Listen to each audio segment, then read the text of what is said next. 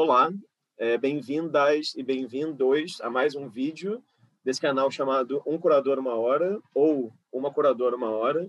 Só para explicar um pouco no que consiste esse canal, ele se trata de uma série de conversas com curadoras e curadores que trabalham com artes visuais de alguma forma se relacionam ao Brasil, ou seja, pessoas nascidas no Brasil que aqui vivem e trabalham, pessoas nascidas no país que foram para o exterior por diversas razões e pessoas que são estrangeiras, né, que trabalham no país também.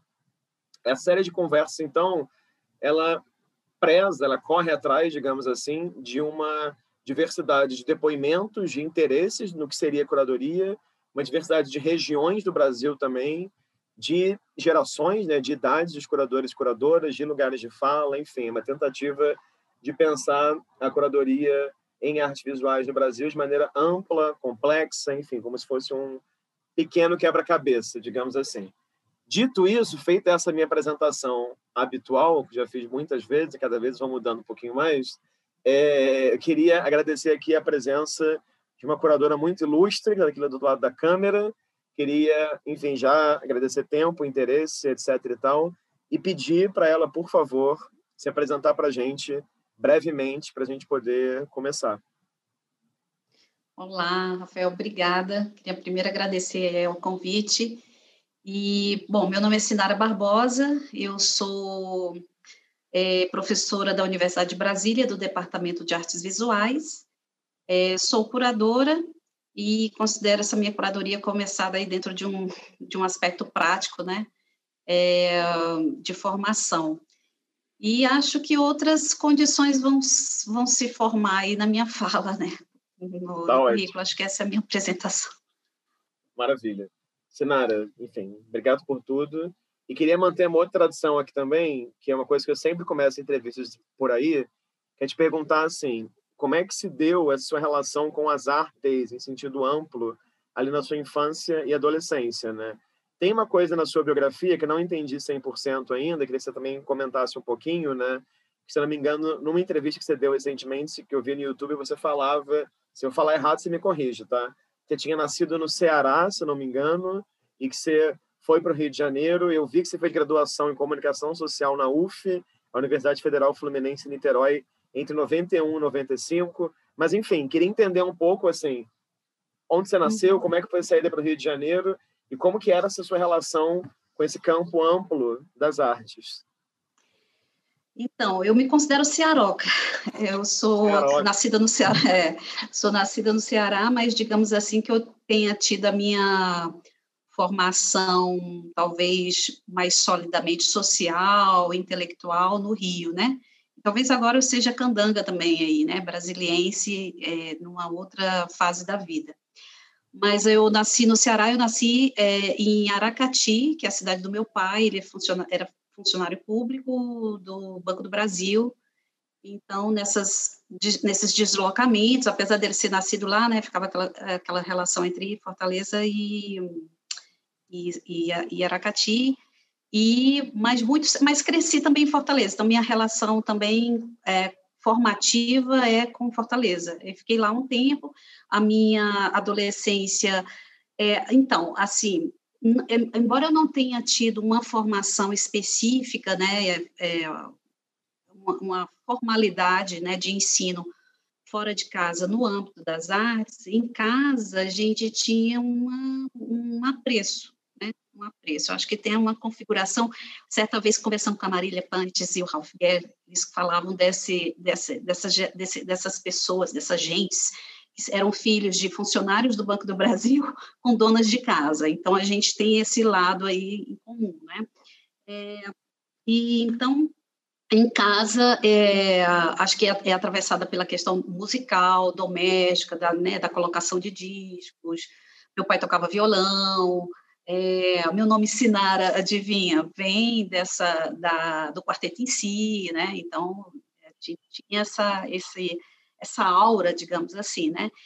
E no, no, meu desenvolvimento, muito rodeada de livros, meu pai tinha uma biblioteca, um pouco é, como, ele, como os meus pais se separaram, então tinha um, um momento ali de, de, um, de livros com que eu convivia que eram, de certa forma, um pouco datados, né? Assim, dali entre os anos 60, 70, por ali, né? É, mas, é, enfim, então conviver com essa atmosfera e também música. Então, a gente sempre tinha, é, digamos assim, discussões bem acaloradas sobre questões gerais. Isso é até uma coisa que eu converso aqui na minha família, né? É, que eu acho que um aspecto, porque a gente vai se dar conta depois, né? Mas um aspecto formativo foi as amplas discussões por temas gerais em casa. Meus irmãos eram mais velhos, eu também acho que atribuo muito a minha formação a eles, né? Levar para cinema de arte na cidade, trazer livros, livros de pintura. Então, tinha essa, esse contexto, assim, é, de interesse mesmo no conhecimento, eu acho, né? Enfim, acho que é um, é um pouco isso. Agora, queria entender um pouquinho, então, é, o que te levou a optar pela comunicação social quando você foi fazer a universidade? Foi o... É. é não, é... Enfim, eu, eu acho que foi falta de, foi o que, sabe aquele cardápio, né? Então era o que era o que estava ali. Acho que era uma questão de época também, né? É, era um momento que a, o jornalismo estava muito vinha, né? É, estava muito em evidência naquele momento. E eu acho que era uma falta, e, e, e, assim, na minha realidade lá, era o que eu tinha, né? Enfim, era o que eu tinha. E aí, acho que pensando nisso e com preocupação também, porque na verdade, aí vamos lá para outra camada. O que eu tinha interesse muito e tinha feito já muitos cursos na adolescência era cinema. Então, fotografia, cinema, né? Na, é, na, na época tinha o, é, a Casa Amarela, que era um, um, espaço de arte, né, voltado para o cinema. Então, o meu interesse era cinema. Tanto é que quando eu vou para a UF, eu fiquei muito dividida se eu se eu faria cinema ou se eu continuaria no jornalismo, mas como eu já, já enfim, achava que o campo de trabalho, essa preocupação, né, mais assim, né, é, é, tradicional, digamos, eu fui, é, pensei em continuar né, no jornalismo. Mas é, eu não deixei de fazer muitas disciplinas lá no IACS em cinema, né? Então, durante muito tempo as pessoas me confundiam até de eu ser aluna do cinema. Então, vários colegas que eu, hoje em dia tenho aí fazendo coisas é, foram esses meus contemporâneos, né? Dessa época, enfim. É, e aí, eu acho que foi fundamental, eu tinha um trânsito ali, né? Eu fui aluna do Cláudio Piano, na, na UF, né? O Cláudio saía da UERJ, é um professor de filosofia da UERJ na época, que foi assim extremamente é, cultuado, eu acho, né? Ele tinha uma, uma, uma facilidade é, de oratória, né? É, fenomenal. Ele por si só era uma grande performance, né? E o Cláudio saía, a gente estava, é, eu ia assistir as aulas de cinema com o Cláudio, porque ele estava tratando ali daqueles dois tomos, né, do Júlio Deleuze, que era o Imagem Tempo, Imagem Movimento, e o Cláudio, de uma forma encantadora, é, falava de todas as, as, argumentações praticamente decoradas, assim, né, enfim. É, e, claro, com reflexões ali muito densas. Então, é, foi um pouco, é para te dizer que foi um pouco com essa atmosfera também que me é, desse campo de conhecimento da filosofia também que me formou ali. Então, vou para o jornalismo como uma opção é, de campo de trabalho, de poder me articular ali com, com algumas possibilidades. É, fiquei um tempo nisso, mas eu, eu hoje eu vejo fazendo essa, esse exercício de rememoração que durante um tempo eu acho que eu me provoquei a não ficar muito é, fixa na ideia de uma carreira, né? Eu queria ainda experimentar muitas coisas. Aí eu, eu pulei uma parte. Eu fiz pintura dos 13 aos 19, mais ou menos. Quando eu, quando eu vou para o Rio, uma, uma amiga queridíssima, que até está lançando um livro é, sobre ocupações e tal, ela, ela me levou até o Parque Laje, né? Eu cheguei a fazer algumas coisas lá e tudo, mas não era uma, não era algo que eu desejasse desenvolver. Era ainda dentro desse aspecto de talvez de, me, de experimentar, de viver, de respirar esse campo da arte, que passeasse por aí, música, artes visuais, é, cinema, fotografia, era, era mais nesse sentido, né? É, e, e, a escolha pelo jornalismo foi esse, eu acho que encantamento pelo campo da cultura, né? Não pensava também em trabalhar em jornalismo para trabalhar com um segmento distante daquilo que eu realmente, de fato, tinha interesse, né? É, acho que é um, é, enfim, aí eu vou para o jornalismo nessa, então fiz algumas, é, trabalhei de forma freelancer, assim, para algumas, alguns jornais, né, mas a minha parte, digamos assim, mais fixa foi no Imagens da Terra, que é um centro de documentação do, do Ripper, né, enfim, tinha um pessoal bem bacana ali que estava formando esse espaço, né, pessoas que o que, e que volta e meia eu, eu cruzava ali, que hoje também são amigos queridos que são autores, estão né, aí fazendo coisas. Bom, e, e acho que ali foi extremamente importante, assim, por várias, várias, várias questões, né? Não só pelas pautas que eu conseguia já direcionar para a cobertura da Bienal de São Paulo, coisas assim, mas é, um aspecto é, muito sutil é, que talvez eu possa forçosamente, não sei, relacionar a curadoria, que é o aspecto da seleção, dessa uhum. arbitrariedade que a gente tem de dar conta de um mundo volumoso para algo é, mais reduzido, porque é o que a gente, né, de, de certa forma, consegue manipular e porque a gente está fazendo essa demonstração de recorte, né? Então, é, ou eu tinha a gente tem as, as digamos assim, as, umas vaidades tolas, né, é, de cada época, talvez movimentada pelos esses artifícios técnicos. E uma das minhas vaidades era editar muito bem a olho no negativo. Era uma coisa assim. Né? Então, eu pegava aqueles milhares de arquivos de fotografia e olhava assim, editava e sabia qual era a foto. Ah, a foto é essa, aquela coisa toda. Então, é, foi, foi uma experiência muito interessante, assim, que, óbvio, eu acho que isso sem é, uma experiência interessante, sem menosprezar, claro, todo o envolvimento e a importância do Imagens da Terra como um centro de documentação fotográfica é, desenvolvida para o social, né, para algumas comunidades. O Ripper, um cara que eu tenho absoluta extrema admiração, é, e que enfim, todo aquele material, inclusive, servia né, de apoio aí a várias é, provas documentais é, de problemas é, nas comunidades, enfim, problemas sociais, etc. E tal. Então, foi bem importante, assim. Então, só para entender uma coisa, então, Senara, no Imagens da Terra, você trabalhou como fotógrafa e como... Não, eu, eu era redatora mesmo, só que era articuladora, né? Eu, na verdade, eu pensava, mas eu fotografava também, né? Porque aquela coisa. Então, assim, é, eu fotografava. Eu vou lembrar que é, eu fiz uma matéria, por exemplo, com o Rodrigo Ferrari, que é da editora Folha Seca. Na época, ele tinha com o Egeu Laus, de, que é designer, é, ele, eles estavam com as publicações, né? Tinham as questões do, do samba e tal, né? da, do choro. E aí eu fiz uma matéria. Então, nessa matéria, é, que eu não me lembro exatamente agora é, a pauta completa, mas era uh, trazia, eu fazia fotografia e fazia o texto. Então era meio que isso. Agora, em outras ocasiões, aí tinha um fotógrafo que me seguia e aí eu fazia só o texto mesmo. Mas a minha a minha questão era o texto. A minha, a minha dedicação aí, a minha preocupação era o texto.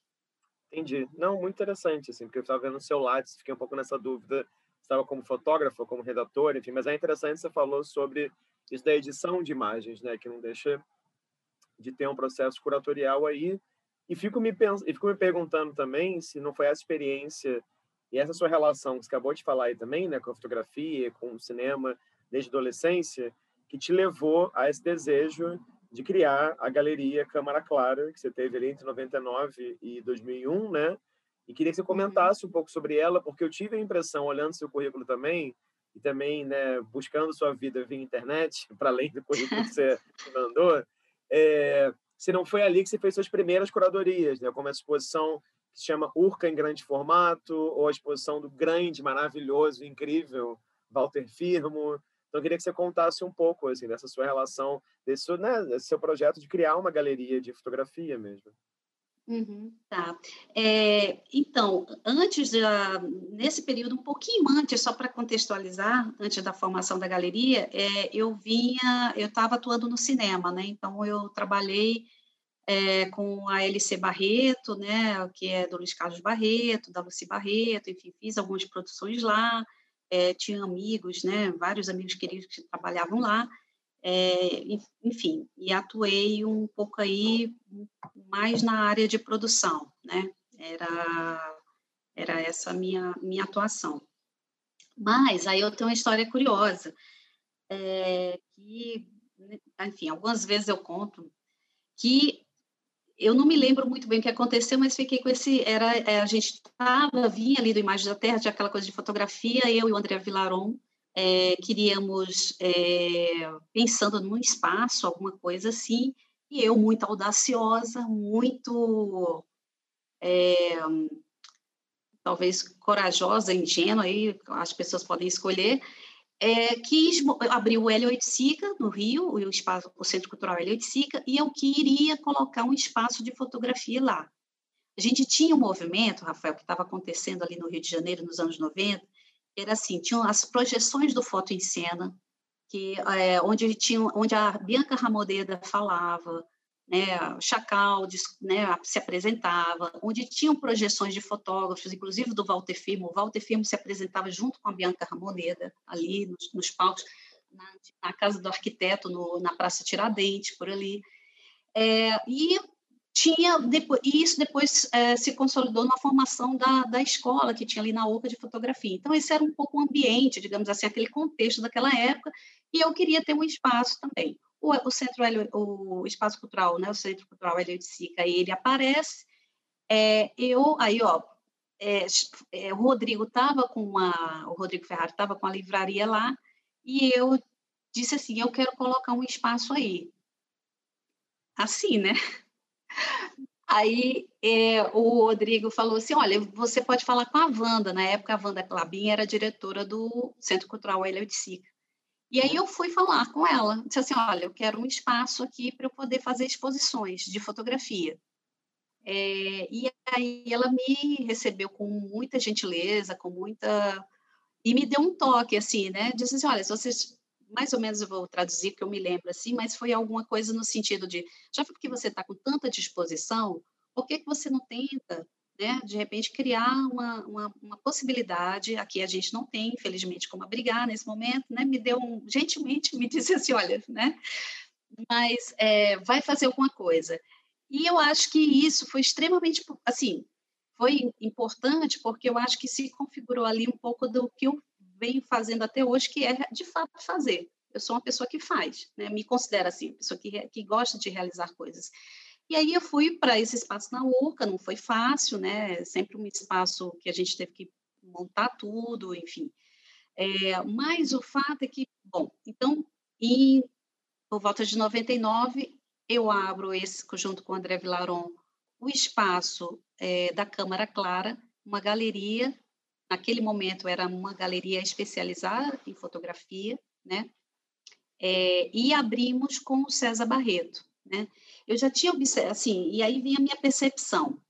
A exposição do César foi uma exposição encomendada, assim, eu cheguei, olhei para o César falei assim, César, vamos fazer uma exposição, eu gostaria que fosse uma exposição sobre a Urca, porque era uma galeria comercial, a gente tinha que, de alguma forma, pensar nessa perspectiva, eu não sabia muito o que estava fazendo, na verdade, né? Eu só era só curadoria intuitiva no máximo, assim, né? Curadoria intuitiva no máximo.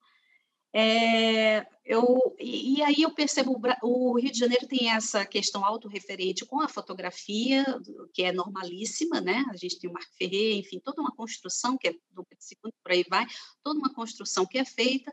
A Urca, por si só, é aquele lugar também, talvez, mitológico, ou era, né, do Rio, né? Eu morava lá, tinha vários amigos fotógrafos que moravam na Urca, então a gente disse assim, vai ser Urca. Aí o César é, era esse fotógrafo que fazia, na época ele estava mais se dedicando ao laboratório fotográfico, mas era o, o, fotógrafo que tinha, que trabalhava com grande formato, médio formato, grande formato. E aí eu falo, César, vamos fazer uma exposição assim.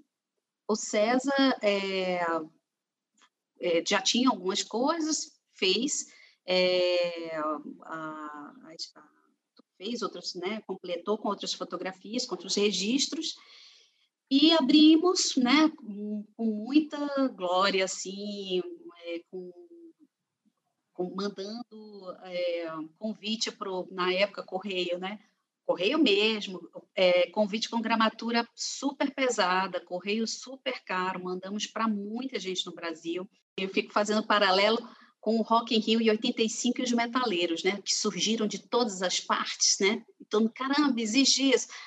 Enfim, então, na, na, quando a gente abriu a exposição, a gente viu, assim, muita gente da fotografia aparecendo. É, e eu percebi ali que, na verdade, era um misto de...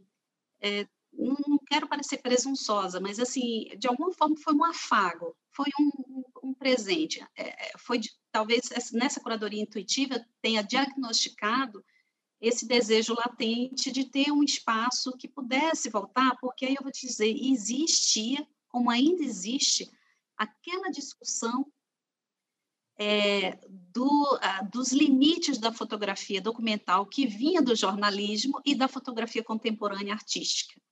Então, uhum. digamos assim, você me entende o que eu estou dizendo?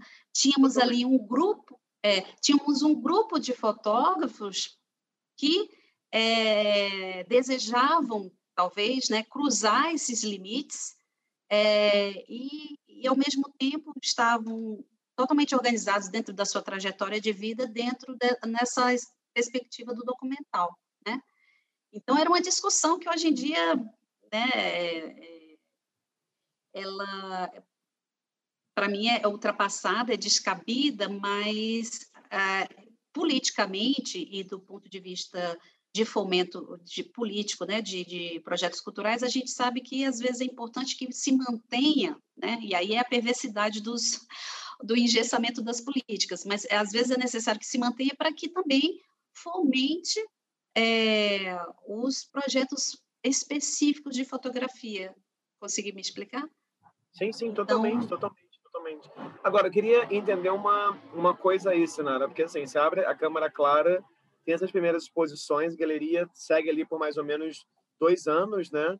E logo na, na sequência, se eu entendi corretamente, você vai trabalhando de outras formas com fotografia. Entre, entre 2002 e 2004, você participa disso, que é um evento, acho que na Argentina, né? O Fórum de Portfólios do, dos, encontros, dos encontros abertos aí lá, lá na Argentina.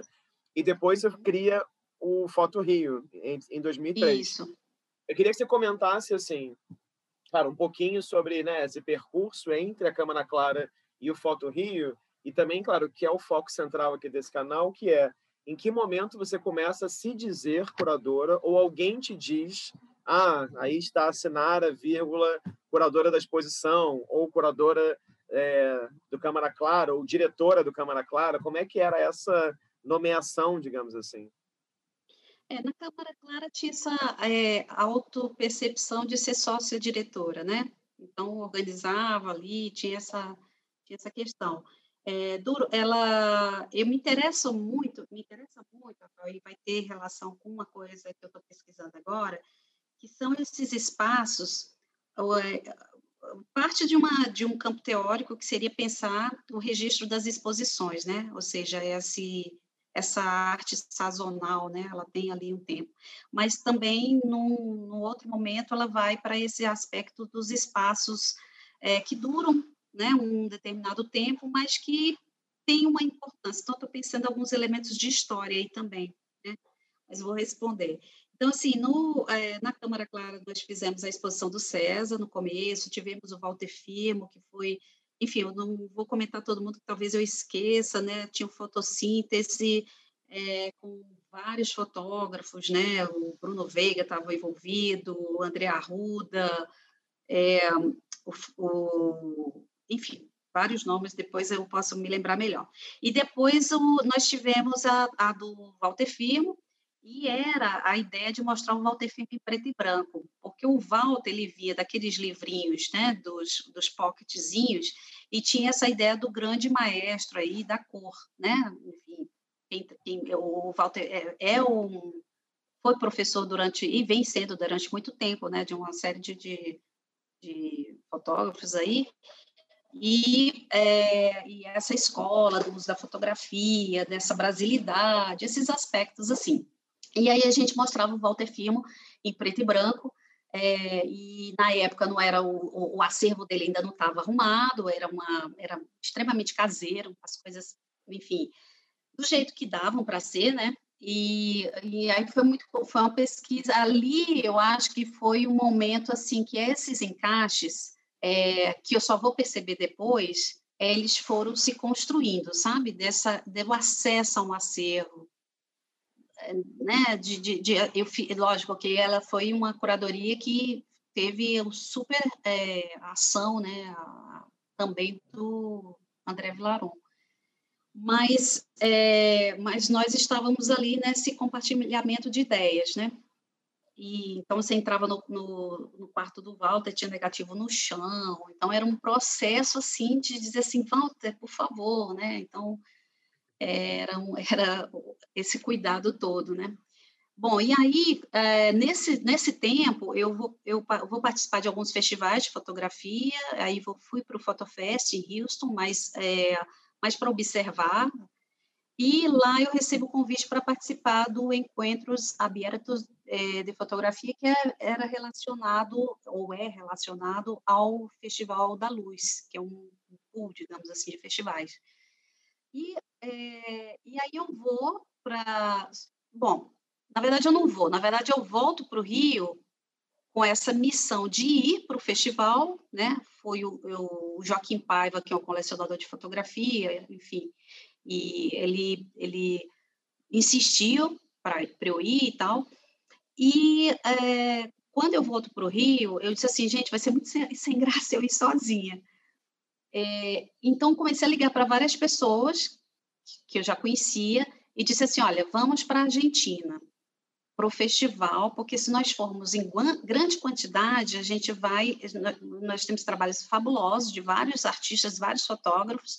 Se nós formos em grande quantidade, a gente vai chamar atenção e é muito importante. Enfim, fiz uma, sei lá, me lembro muito bem do discurso que eu fiz sei que fomos para a Argentina com mais ou menos 40 fotógrafos e nunca tinha acontecido isso na história do festival, e foi um acontecimento. Então, para criar a passagem, que é, o Milton Buran estava lá, a gente já se conhecia, enfim, é, de outros processos, e nós é, voltamos com a incumbência de formar o Festival do Rio. Então, voltamos no avião, né, com o guardanapo ali na mão, eu e ele, e e rascunhando o que seria o, o festival. Lá no, no Encontros, eu participo do, da leitura de portfólios, né? então observo como é que aquilo tudo é feito, enfim, como é que é realizado, e quando nós voltamos e começamos a desenhar o, o Fotorrio, né? eu e o Guran, e é, como coordenadores naquele momento, né?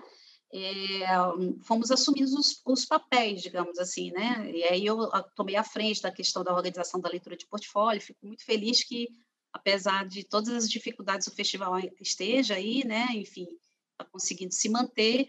É, eu acho que tem é, alinhamentos específicos, né? Visões é, de, de, de direção mesmo, né? Que depois eu acho que a gente começou a, tomar pontos de vistas diferentes, né? Mas na, no Fotorrio, também eu acho que foi uma outra camada assim, de entendimento sobre a curadoria, porque a gente, de repente, a gente estava expondo no, nos Correios, no Centro Cultural Correios, no CCBB, em bar, em parede de corredor de, sei lá, restaurante pequeno, em escola, em, em todos os lugares. Então, acho que, de novo, essa complexidade da gestão de vários espaços, da administração de eventos, de programação, é, isso estava, eu estava me envolvendo e acho que essa, essa, esse entendimento da, de, pelo menos da gestão e da organização de, de dessas programações de grandes eventos, eu estava tomando.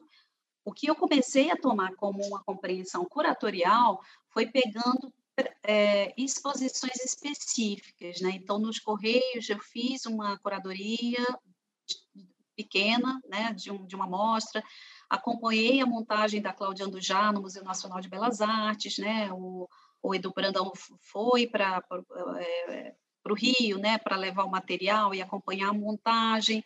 Então, eu comecei a criar um pensamento, uma, um entendimento, uma associação daquilo tudo por esse caminho, assim, né, por esse, desse modo.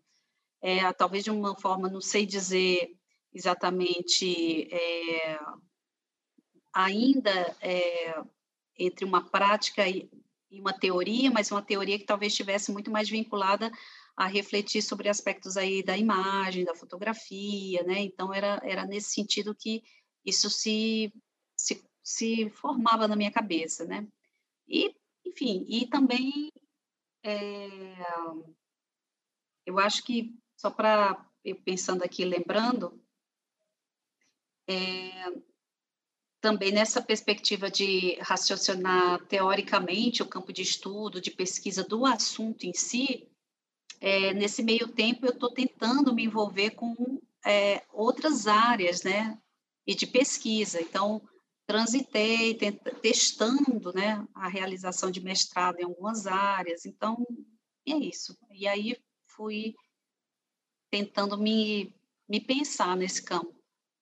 Uhum. Não, é super interessante. Depois a gente vai voltar certamente numa coisa que você falou aí, né? Você falou, ah, não, sempre foi uma pessoa da prática, né? Assim, uma coisa, é, enfim, gente que faz, né? Assim, é, isso é legal, que também eu me enxergo muito assim por outras razões, a gente já vai voltar um pouco nisso.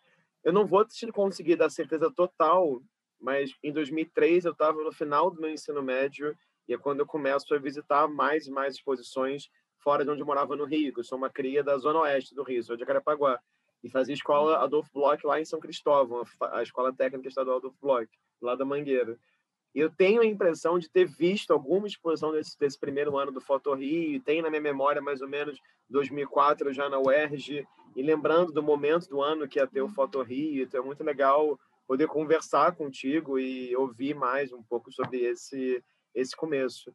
É, Sinara, aí a gente vai ter, claro, que abrir esse portal aqui, né, que, é, que, é, que tem um pouco a ver com o que você falou aí no, no começo, quando você falou que era Cearoca, e agora talvez você pudesse considerar já um pouco Candanga, né?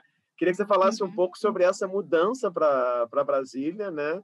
E, e, é muito interessante olhar assim o seu percurso, porque você faz esse mestrado na UNB, pensando em galerias virtuais, né, curadoria e fotografia, e estamos aqui nesse momento, né, nesse Zoom, aqui nessa, né, nessa quarta-feira de tarde. Então, assim, acho uhum. que mais virtual impossível.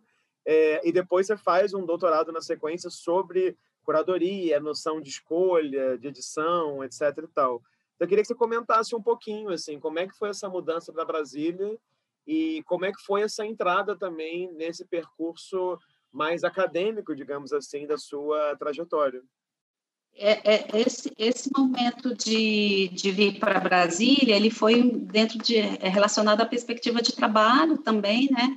É, eu estava grávida e também na minha cabeça eu acho que eu passava assim por um desejo de pela primeira vez parar. Eu tinha essa esse, essa questão, né, de poder um, em algum momento dar um fazer uma retirada, mas não aconteceu, né? Porque eu, eu vim para Brasília com nove meses de avião, eu sei, é errado, mas eu vim. É, e era o que dava para fazer. E, e aí, é, e um mês depois, praticamente, eu já estava envolvida com produções aqui. Né? Na época, eu tinha recebido um convite da Carla Osório, é, que eu, eu tinha conhecido a Carla por meio do Fotoarte, ela realizava aqui em Brasília um festival de fotografia chamado Fotoarte, e eu lá estava como a coordenadora do Foto Rio, então nós nos conhecemos assim, né, desse modo. É, mas eu, é, enfim, foi, foi super bacana o convite dela, essa proximidade toda, só que realmente eu não estava motivada naquele momento, era a oportunidade que eu tinha de parar, né, para me dedicar à maternidade, essas coisas todas. É, mas é, então não quis, mas assim acabei me envolvendo já imediatamente em outros projetos na cidade. Então vim nesse deslocamento de trabalho, eu e, e o meu marido, o André, né? é, ele foi atuar no Itamaraty, num, num trabalho, um projeto específico. Isso foi em 2004 e em 2005 a gente fez uma abertura aqui no CCBB de uma grande uma grande exposição chamada Americ, é, que é a presença árabe na América do Sul.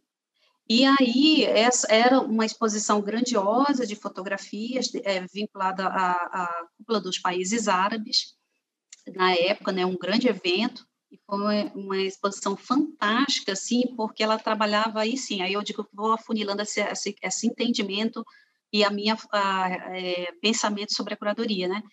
Porque era, enfim, óbvio, um, evento, uma, uma exposição com condições em que se, você, é, se podia fazer a encomenda né, de trabalhos. Então, é, eu já tinha experiência do próprio Festival dos Encontros Abertos, que eu já tinha feito pesquisa, voltei com uma mala enorme, com contatos de várias pessoas, né, e tal. E é, quando a gente foi preparar, a gente colocou aquilo tudo, tinha um outro, tinha um interesse, tinha um desejo de ter um outro curador de fora, porque tinha essa questão, né, de relações, então tinha o Han Travnik, argentino, como co-curador, como curador, né? e, e, eu fazendo uma, uma assistência curatorial, digamos assim, me coloquei nesse lugar, enfim, e é, e, mas, assim, era um diálogo, um diálogo constante. Então, tinha essa pesquisa, no fotógrafo Uruguai, Argentina, tudo, algum, é, e alguns com... É, tinham alguns já trabalhos que nós sabíamos que existia, e que era interessante por isso, então a gente selecionava por aí, mas também tinha a encomenda, né? Você saber que aquele, aquele uh, ou tinha uma relação familiar. Aí foi uma investigação profunda, assim mesmo, de saber, mas com esse foco nesse, talvez esse sujeito fotógrafo, esse sujeito da América do Sul e esse sujeito que de alguma forma podia transitar dentro da, do levantamento dessa cultura, é, dessa vivência, enfim, é, de, dessa presença é, nesse aspecto, assim, né? E eu acho que tinha também a ideia muito de trazer a própria concepção da fotografia como documento, né?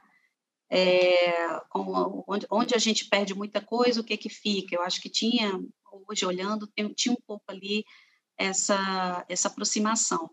É, e nesse, nesse tempo que eu venho para cá, imediatamente, é óbvio, quando você chega numa cidade, você tenta se colocar, eu tinha já algumas pessoas queridas aqui, próprio Joaquim Paiva, nesse, nesse momento, estava aqui em Brasília, né, nessa, entre esses, esses é, remoções dele, ele estava fixo aqui, uma, e, inevitavelmente, né, eu, eu, pensei assim, gente, eu tinha processos de início de mestrado que eu tinha é, colocado em, como questão no Rio, que eu não tinha conseguido executar, então era um desejo, né, eu tinha é, tentado ali pensar na antropologia, porque eu tinha algumas pesquisas que eu podia trazer do campo da fotografia, que eu estava pensando relacionada à arte.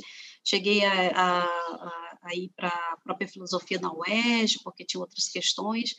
Então, é, cheguei a assistir algumas aulas lá, né? fiz esses tra trajetos. E aí, quando eu, quando eu vim para Brasília, me parecia muito natural que aí sim eu pudesse, dentro dessa circunstância pessoal de relativa suspensão do tempo, né, assim, do, do modo de trabalho, mas é, louco é me dedicar à pesquisa, estudo e tal. E aí, vamos para o outro momento, o Silvio Zamboni, que era professor da Universidade de Brasília, eu procurei porque né, entendi que seria a pessoa, é, o orientador interessante para mim no campo da fotografia, porque era isso que eu estava tentando pensar, fotografia ainda aí, América, é, é, América do Sul, América Latina, não, não tinha uma, ainda algo muito sólido, né? Mas estava tentando pensar nessas questões, e aí ele fala assim, por que, que você não trata sobre a curadoria? E aí foi muito interessante esse olhar de fora, né, Rafael? Assim, a gente tem essa essa, essa coisa de olhar o outro e, e, e ficar percebendo ali, às vezes é sinalizar, já estava tudo ali, já estava tudo se construindo, então vamos lá, só dar, definir mesmo, né? E aí foi isso. Então, eu fui para pensar as galerias virtuais em 2005, né? Entrei. Então, era uma coisa que se discutia, por exemplo, o arquivamento de web art, né? A Universidade de Brasília ela tem esse campo da pesquisa em arte e tecnologia, né? Vinha construindo e tem ainda, né? Mas a gente é, tem aí é, uma equipe fantástica, né? Nesse campo de pesquisa. E, é, e, e aí, enfim, foi por onde eu fui tentando refletir, pensar esse o que, que era aquele mundo, né? O que, que podia ser discutido. Só que quando eu comecei a pensar essa virtualidade, né, era uma discussão que, que tinha ali, é, eu confesso que o que me pegou mesmo foi pensar historicamente a curadoria pensar como se pensa. Na verdade, é o que eu falo muito isso, né? Tem umas, umas apresentações minhas bem recorrentes, repetitivas para alguns, que eu falo assim, que eu me preocupo é, não com que o, as, é, como fazer curadorias, mas o que elas fazem, né? O que é que elas podem transformar das coisas, né? Então, o que é que ela, óbvio, é, o que é que elas fazem nesse sentido também de alocação, transformação, mudança, perspectiva, e a gente está falando de um ponto de vista, para mim, inevitável, que é a curadoria do, do lugar que nós estamos, que é uma América do Sul.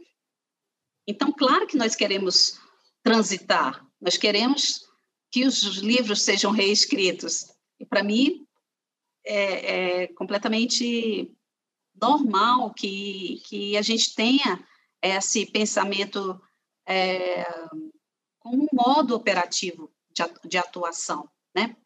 E é claro que nesse meu raciocínio é isso, é, é desenvolver amplamente é, a, a, produção artística, os, o sistema das artes, as curadorias, seja ela, é, sejam essas realizações feitas em, em qualquer lugar, né? Enfim, então eu acho que aí, aí eu vou pensar, vou pensar a galeria virtual, né? Hoje eu estou tentando ver se é, não atualizo, né? Mas como que eu trago isso de alguma forma, né? É, porque eu estou com outro projeto que eu estou me dedicando agora, que é uma pesquisa com a Austrália. Mas eu estou terminando, deixando, é, precisando terminar algumas coisas para me dedicar a esse projeto em específico dentro desse campo do virtual, né? Mas.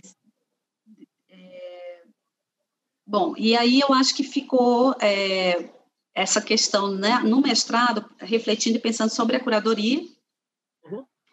E quando eu vou para o doutorado, é, ainda tinha ali muita pouca coisa produzida do Brasil que a gente pudesse referenciar, né? Enfim.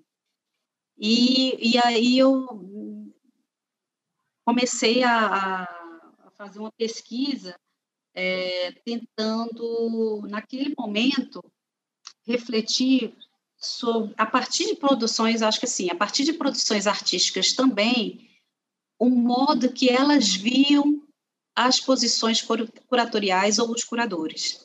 Então, obviamente, que eu vou para discutir campos de força, que eu vou para discutir, pensar a curadoria como um dispositivo, não a exposição só, mas a, a, a curadoria, né?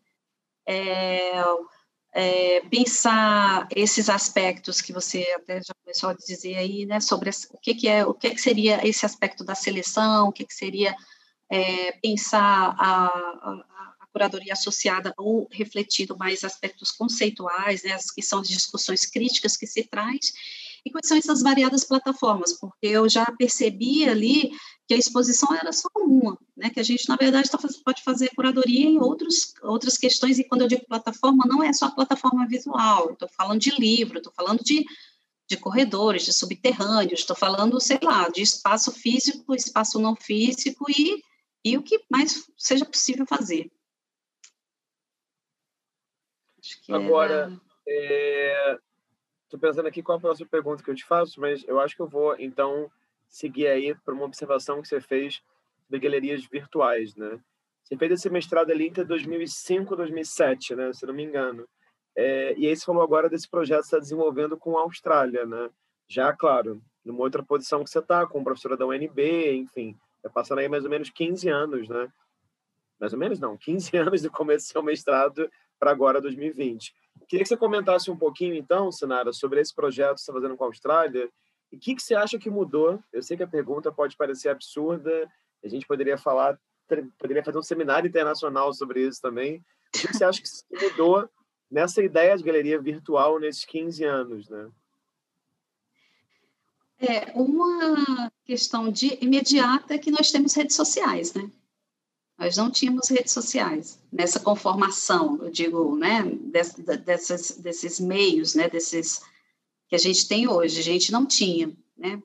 É, então, a, a, essa, essa aparência, né, das formas expositivas desses campos, dessas galerias, a própria condição e concepção de galeria, essa palavra já muda, entende?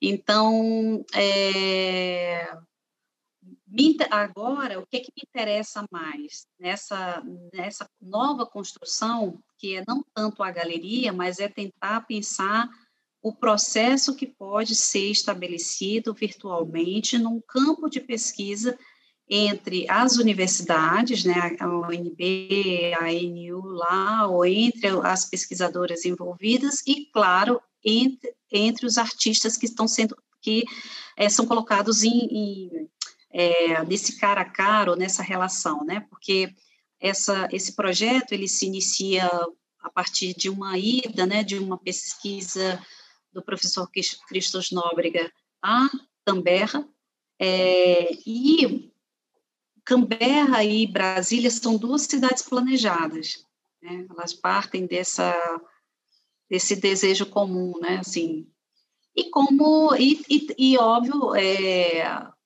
traz, digamos assim, esse esse esse campo de discussão que passa pela ideia da modernidade, da utopia, etc. e tal, mas a pergunta é, é a respeito sobre o que o que tem subjacente a isso, ou seja, quais são as problemáticas, né?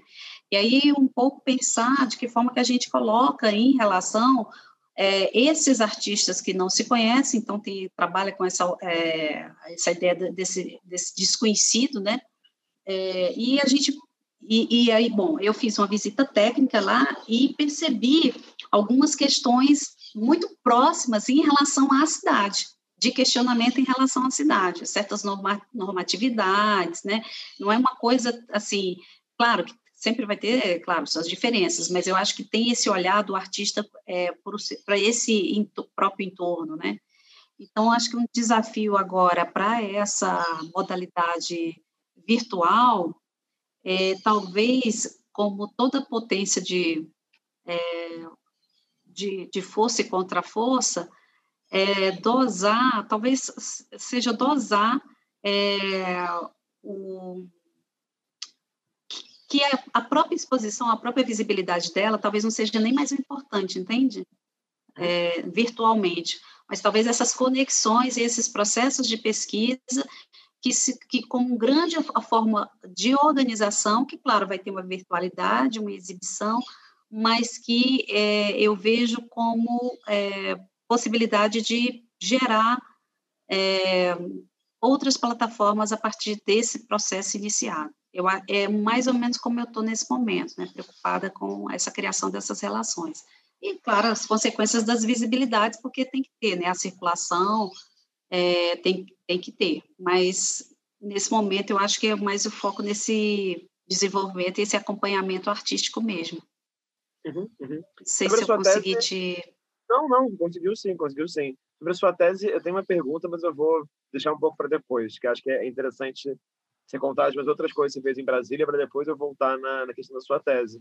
Porque eu vi essa sua, é, algumas das suas entrevistas recentes, assim, é, feitas, enfim, nesse momento peculiar da pandemia que a gente está, e você, em dado momento, vai relacionar né, as suas experiências em Brasília com projetos como o Elefante Centro Cultural, ou, por exemplo, com o BSB, né, Plano das Artes, é, com, claro, seu interesse está lá apontado desde o Câmara Clara, desde o Foto Rio, entre essas seu, seu desejo de sempre conectar as pessoas e, e gerar visibilidade a vários agentes diferentes, né?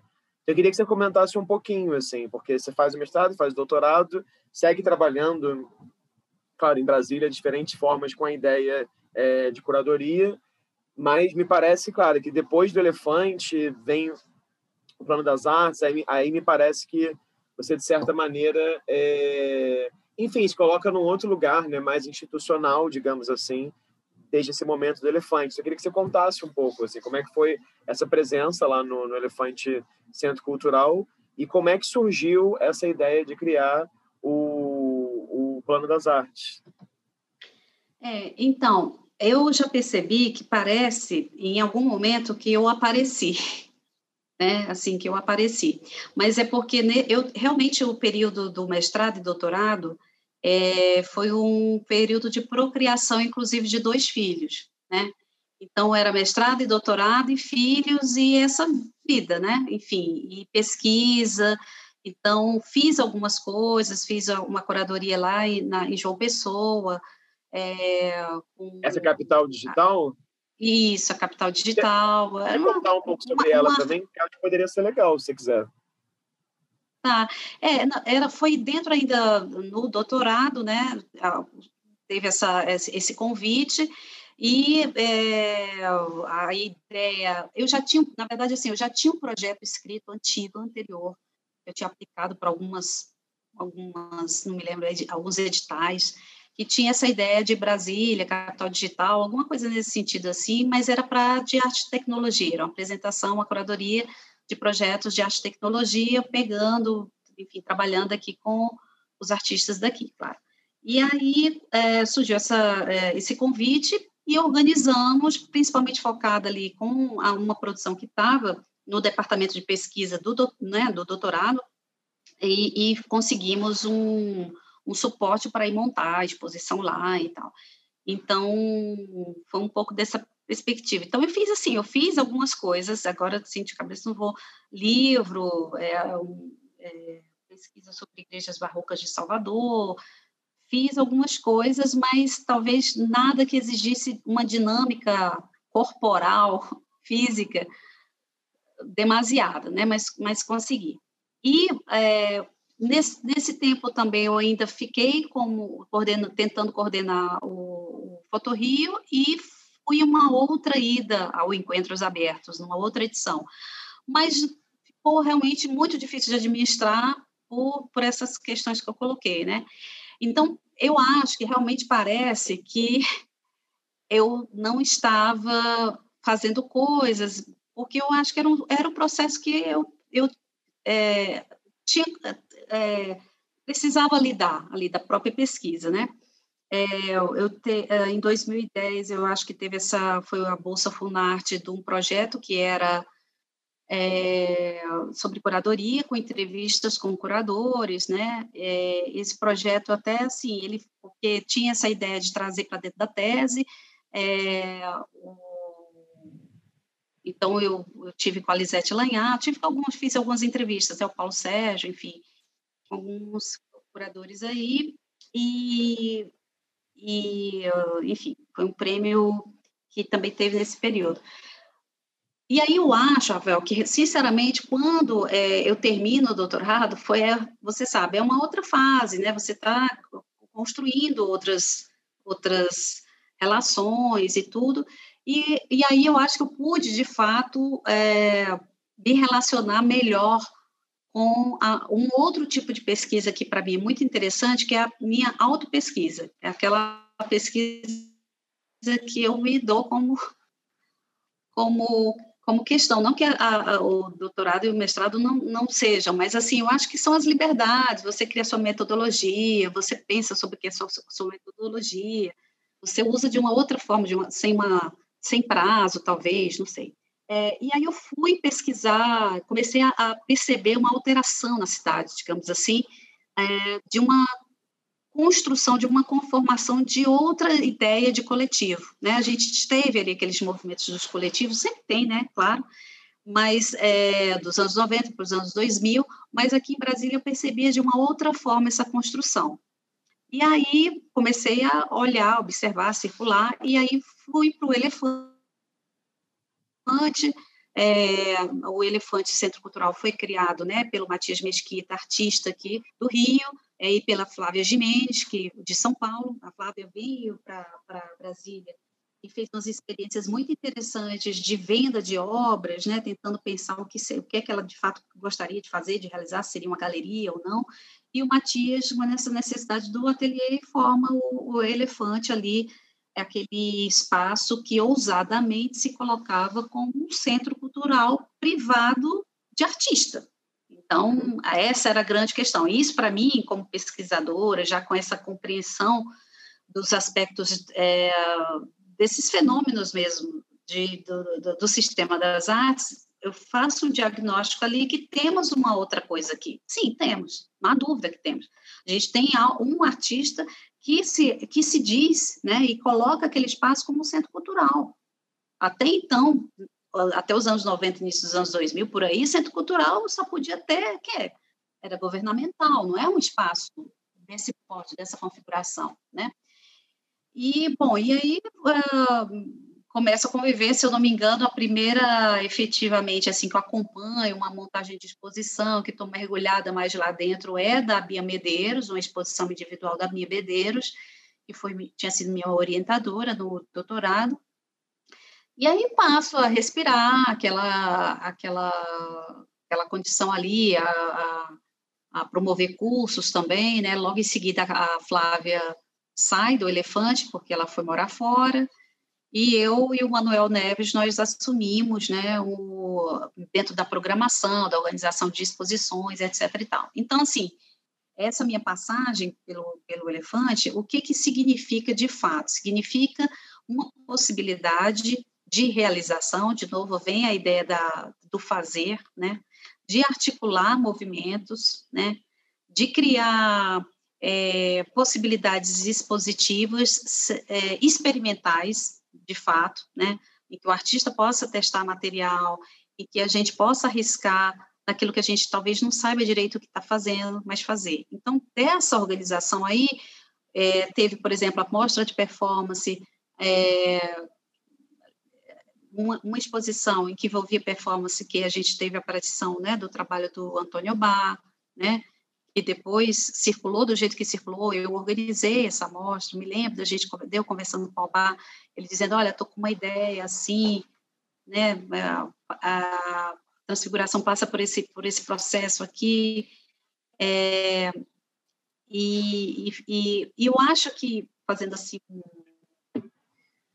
agora uma, também uma reflexão, que muitas vezes eu, eu comento em, em sala de aula, porque me interessa que a gente é, pense a dimensão histórica e a dimensão mesmo é, de importância dos nossos atos a partir de nós mesmos e não de outros, né? Então a gente ter a, a possibilidade de reconhecer, de identificar aquilo que nós estamos fazendo, é, a, além dos livros, né? Que os livros nos digam, né? É, eu eu me lembro quando o, nós presenciamos essa performance, eram acho que cerca de umas 14 pessoas no elefante, no térreo. E uh, quando o Obá fez a performance, a gente não conseguia falar. Todo mundo ficou muito em silêncio, a gente não conseguia falar. Ficamos um tempo assim, numa, numa circunstância. E isso era uma luz dura, não, não tinha uma, uma iluminação dura, um, né, uma, não tinha apelo cenográfico, além do próprio apelo que era a força da, da performance. É, e, eu, e, e a gente ficou muito um tempo calado assim quando terminou e eu me lembro que o Ralph Guer, que é artista, né, uh, vira para mim e diz assim, Sinara, nós vivemos algo aqui muito significativo. Acabamos de presenciar isso muito significativo. E, e, e, eu acho que é, são lições, né, que a gente, assim, eu, eu realmente, os meus aprendizados, eles passam pelas minhas experiências, né, esses meus afetos, a gente, é, é, é importante, e aí eu fiquei pensando nessa complexidade de criar condições, né, de, de existência para esses momentos, é, de, de para, é, talvez, materializar a possibilidade da gente aprender de outras formas, né, Aprender aquilo que a gente não dá conta de aprender nos livros, é a vida, é vivência, é respirar. E aí eu acho que eu faço uma volta para essa questão do virtual, que, entende? que é, são essas questões que eu estou lidando agora, que eu estou matutando mesmo, assim. É, então, o Elefante foi esse espaço, assim, fizemos vários projetos, tentativas de manutenção, residência artística, é, cursos, todas as coisas possíveis para manter o espaço aberto. Tinha esse, esse desejo romântico de quando a Flávia voltasse, o espaço está aberto, né? ela retomasse o espaço, meio que cumprisse tinha essa, essa, essa ficção, essa história na minha cabeça, assim, mais ou menos montada, né? Mas é, eu acho que é isso, são várias conformações, passamos por outras conformações e agora está numa outra condição, é, mas foi um espaço que é riquíssimo.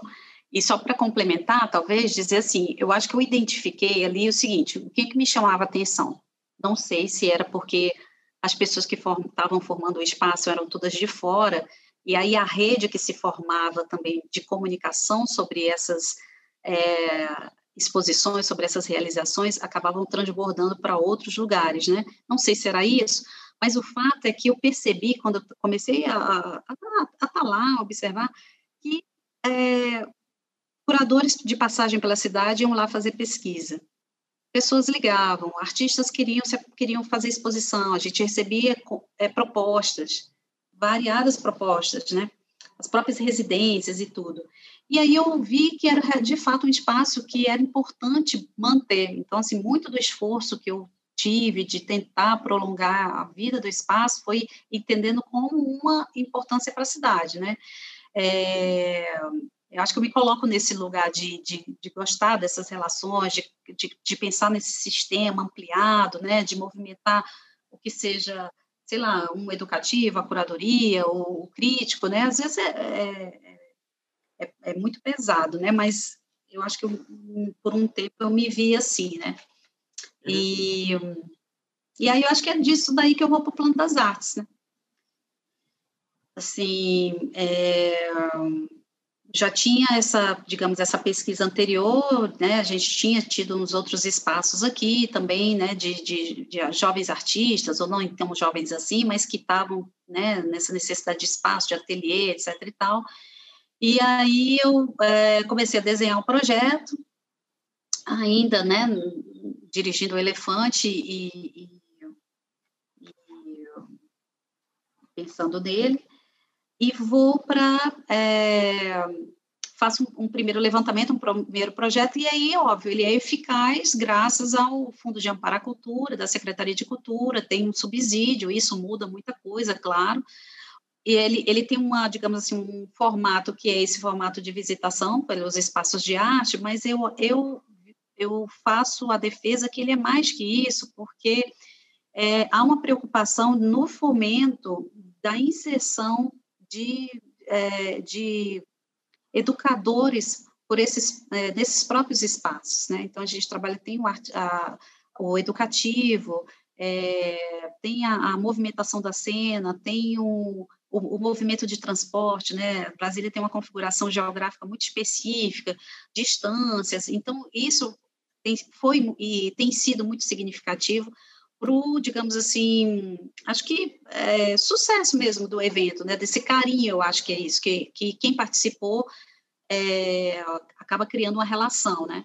Muito forte com esse, e de novo, a experiência da vivência, de você sair, isso tudo é muito significativo, de você entrar numa van, de você chegar num espaço, de compartilhar aquele espaço, uh, o momento que está ali com outra pessoa que está indo ver um espaço de arte e que é um espaço de arte que não é um espaço institucional, governamental, mas ele é um espaço, enfim, essas foram as grandes descobertas. É uma chácara, é um, né, como a gente tem aí ah, alguns dos espaços, né, é uma chácara de um ex-professor da rede pública que montou uma galeria, e aí, e aí e é isso, são essas descobertas, né, de você ver que você pode ter a galeria, o seu espaço de arte naquele corredor, dar esse nome a ele, você está criando essas circunstâncias, é, criando essas visibilidades, né? Acho que é, é um pouco é, a, for, a força do projeto que eu vejo é um pouco dessa construção dessas relações e, por outro lado, é de fato pensar é, em todos os agentes como importantes, né? Então, o educativo, os, os administradores, os gerentes, sei lá, que nome, dos espaços, é, os espaços diferentes, né?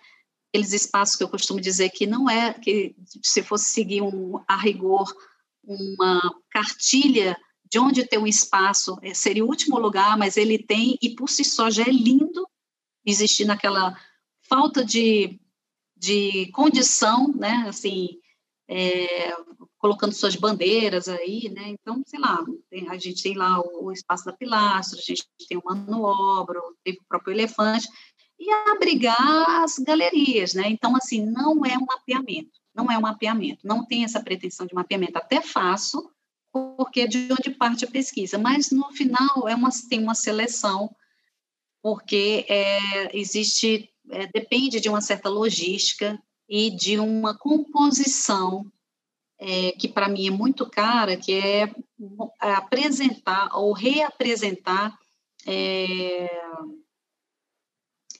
pessoas também que sejam significativas dentro de uma história da cidade. Né? Então, eu acho que vai um pouco nesse, nesse, nesse pensamento.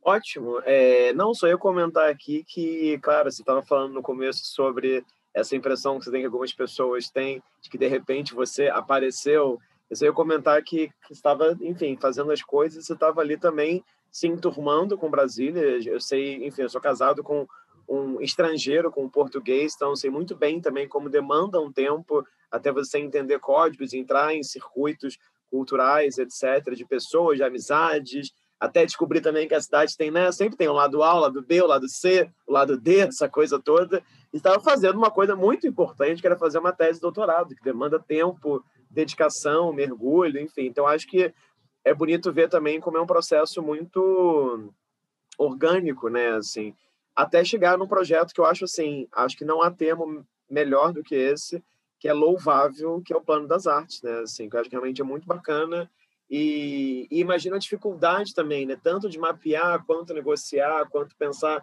logística, grana. E me parece ter um cunho muito didático, né? educativo também, que me parece que é uma coisa que te interessa desde lá da sua narrativa agora, a descrição do Câmara Clara do Foto Rio, né? que mesmo Câmara Clara, né, que você falou que era uma galeria comercial, mas também tinha um desejo de criar um espaço e um polo para as pessoas irem discutirem fotografia. Né? Então, me parece que isso é uma preocupação constante nas coisas que, que você faz. Agora, é, caminhando já assim, até mesmo para um fim das perguntas e para a gente falar um pouquinho da UNB, eu queria te fazer duas perguntas só, que eu acho que vão ser interessantes de te ouvir. Primeiro é, o que, que, que você aproxima e diferencia desse circuito das artes visuais em Brasília e no Rio de Janeiro, né? Porque, de certa maneira, quando você descreve o Foto Rio ali no começo dos anos 2000, e você falou, a gente expunha em corredor, a gente expunha em escola, me parece que o Plano das Artes é uma outra coisa, mas tem ali né, uma relação que a gente pode fazer. Então, como é que você sente como essas cidades, né, a capital e a ex-capital, né, lá do Império, se relacionam e se distanciam? E uma segunda pergunta que eu acho que vai ser interessante fazer também é que você, curiosamente, em nenhum momento se trancou, digamos assim, na curadoria de fotografia, né? Eu entrevistei algumas pessoas aqui que se dizem, eu sou o curador de fotografia. Por exemplo, o Éder Chiodeto.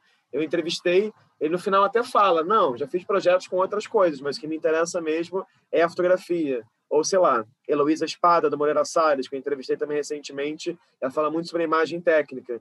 E o seu caso é interessante porque você começa, de certa maneira, né, na fotografia, e me parece que, especialmente depois de Brasília, isso vai sendo explodido. Né? E aí, claro, o Antônio Baia, aquela performance maravilhosa, e o Elefante, e outras coisas.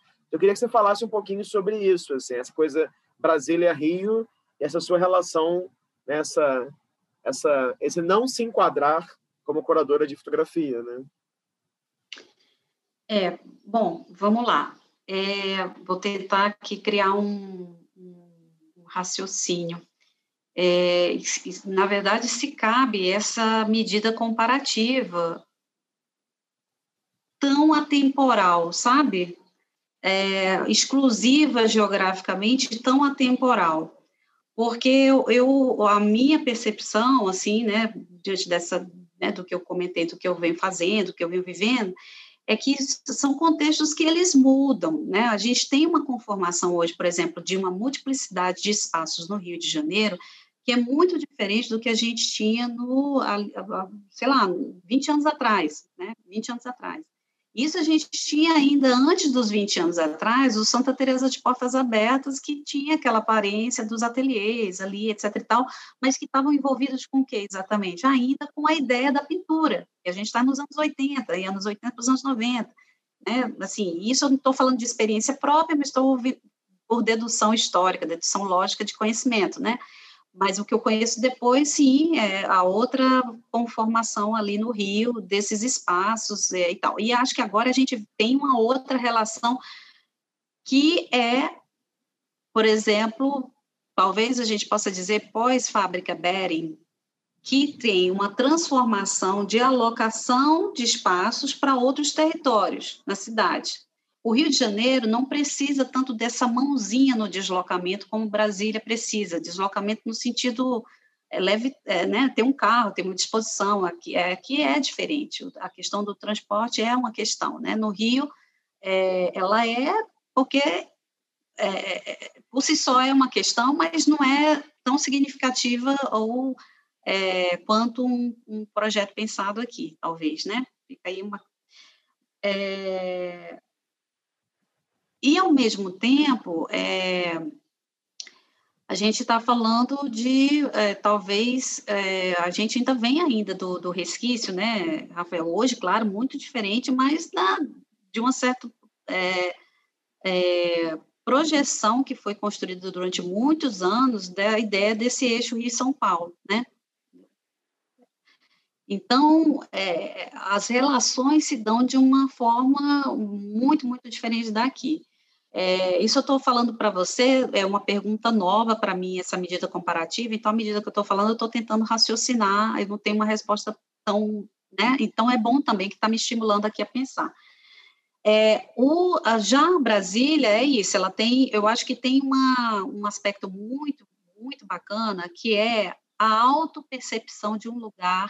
Não, não quero ser pretensiosa com o evento com isso, mas assim, eu acho que o evento e quando você vai, se desloca e vê os lugares e fica essa expectativa, eu acho que trabalha com esse emocional mesmo, né, com a experiência, mas ele traz a autopercepção das pessoas da cidade sobre que existe uma arte que não está só nos espaços governamentais, e elas descobrem isso. Então, por exemplo, uma coisa que eu descobri muito, é, muito no, no transcorrer mesmo do projeto, é que o próprio educativo, ele é um educativo que tem que ser completamente diferente de um espaço institucional. Por quê? Porque as pessoas entram, às vezes, na casa da artista. E, às vezes, a artista, ela trabalha com questões que são questões que podem atingir a chamada susceptibilidade humana, né? a sensibilidade humana. Ela pode tocar naquilo lá. E o educativo, nesse momento, ele tem que estar defendendo o artista e menos, talvez, aquela pessoa estranha que chegue ali. Você está entendendo? Então, é uma configuração diferente. Ela, é, é, é, isso insistia demais. Olha, aqui é outra realidade. A preocupação no campo institucional, que você às vezes tem um banco, tem uma, né, e tem aquele suporte lá, a preocupação com o público é, de talvez de aconchego, né, de, de, de abrir de não, ser, de não tutelar, de abrir para um, uma percepção, ela é uma outra coisa, é completamente diferente quando você entra no ateliê de um artista e que você vai dar de cara com a chamada arte contemporânea e você está tentando formar um público em relação àquela arte contemporânea. Isso porque eu estou dizendo que nós não estamos falando só do nosso campo, não é com o nosso, nosso métier. A gente tá são pessoas que se inscrevem e que são diversas e vão para os passeios e chegam lá, gente, mas essa artista faz isso, aí a gente diz, faz. Você quase que a gente brinca, né? Você vai ter que gostar, né? Não, lógico, uma brincadeira não é isso, mas é um pouco provocativo. Ela tem que ver. Então, quando assim, uma das orientações que a gente tem, que eu faço, é, é, não, é quase que enaltecer mesmo é, aquilo que pode parecer é, estranho para aquela pessoa que vai lá, entende? Então, se você vai, entra num, num ateliê da Camila Suato e está dentro da casa dela, e ela está fazendo pesquisas, por exemplo, das esculturas, e, e, e, né, e como ela fala assim, ah, né, com, com, é, com o estrume ali tal, tal, se ela está fazendo aquilo, de repente alguma pessoa chega e tem asco, e aí você vai aceitar o asco, claro, mas você tem que defender o espaço que está colocado ali. Então, talvez haja um outro ganho de, é, de educativos sobre arte contemporânea, compreende? Não estou achando um pensamento melhor, mas é o que eu estou conseguindo agora. É, então, é uma outra relação. Então, eu acho que, assim, é, o que eu quero dizer é que talvez, é, e aí eu vou observar melhor para a próxima edição, que a gente vai conseguir, vai é, fazer, é uh, trazer um público é, que talvez não seja só do nosso campo, né? E, e colocá-lo ele para uma outro tipo de experiência, mas que ele não tem como fugir, ele tem que viver, ele tem que estar ali na, na, no percurso do, das rotas, né? A gente tem rotas, então ele às vezes tem que passar por três, quatro, ateliê, quatro ateliês ou espaços de arte, então ele tem, vai ter que ter um tempo de convívio, de articulação com pessoas diversas, até transformar um pouco aquilo que a bagagem que ele, que ele trouxe para o evento, né? Eu acho que é um pouco isso, assim, não sei se... É, e acho que tem um aspecto, claro, é, concreto, que o espaço físico de Brasília, ele é diferente do espaço físico do Rio de Janeiro, né? É, então, aqui nós, a gente tem alguns espaços que são espaços grandiosos, né? Que são casas, são chácaras, tem uma questão, talvez, da terra colocada aí, e no Rio é, é talvez seja mais fácil de ir para um espaço e para outro, mas que, sei, é, é, eu estou pensando nessas questões mais é, físicas, né? É, agora, do campo de vista, é, não sei se da produção artística, é, eu acho que talvez no Rio, né, a, eu tenho a impressão que há uma amplitude do tipo de ateliê, né? Assim, pelo que eu tenho visto de alguns eventos. Então, é, a gente tem aí os variados ateliês de cerâmica, de, enfim, de variadas linguagens, de variadas propostas, de artistas nas suas trajetórias das mais variadas, e talvez no que eu apresente para o projeto, sejam é, uh, uma conformação que de fato apresente uma multiplicidade, né? Então ela é selecionada. É, e essa multiplicidade que eu estou dizendo é porque dentro, desde a sua origem, né? Então eu tenho uma galeria, mas eu tenho um ateliê, eu tenho um espaço que é só residência, eu tenho um espaço, eu vou tentando, digamos, talvez por essa relação apresentar existem variadas formas é, de apresentação da arte, de variados espaços de arte, enfim, algo do gênero. Não sei se eu consegui responder tão bem, mas assim. Respondeu super, respondeu super. Fala um pouquinho sobre essa sua relação com a, a, a curadoria de fotografia também, então. Por que, que você. Ah, não, então, é, não, acontece que acho que assim, é, como eu te falei, eu tinha uma uma vivência anterior na, na pintura, né?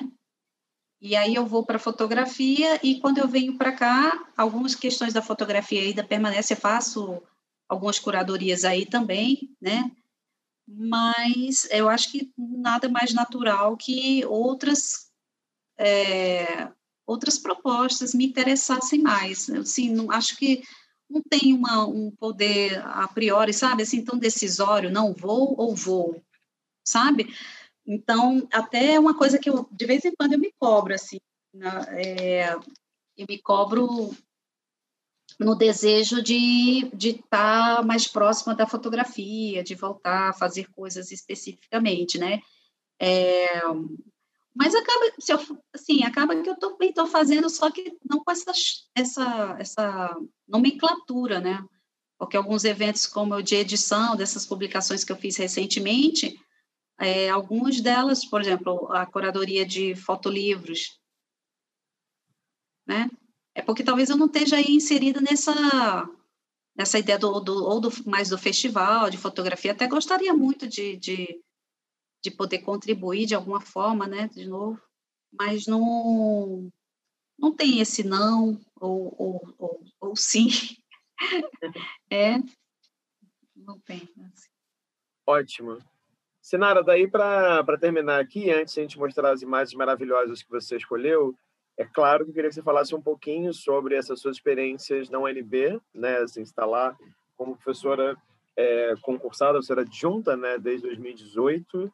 E aí eu queria daí voltar para uma frase sua lá do começo, por isso que eu te falei, ah, depois vou fazer uma pergunta que tem um pouco a ver com a tese também, esse seu interesse na curadoria, é porque eu acho muito bonito e compartilho totalmente dessa desse seu discurso tão bacana de reunir as pessoas, conectar as pessoas e pensar e, né, e, e, e lidar com o mundo de uma forma que sempre é reflexiva, mas que ela é muito prática também. Enfim, reflexão também é prática. Não quero criar uma divisão aqui entre teoria e prática, uhum. não, mas você está entendendo o que eu quero dizer. Em outras palavras, acho muito bonito como se coloca a mão na massa, entendeu? E faz as coisas acontecerem.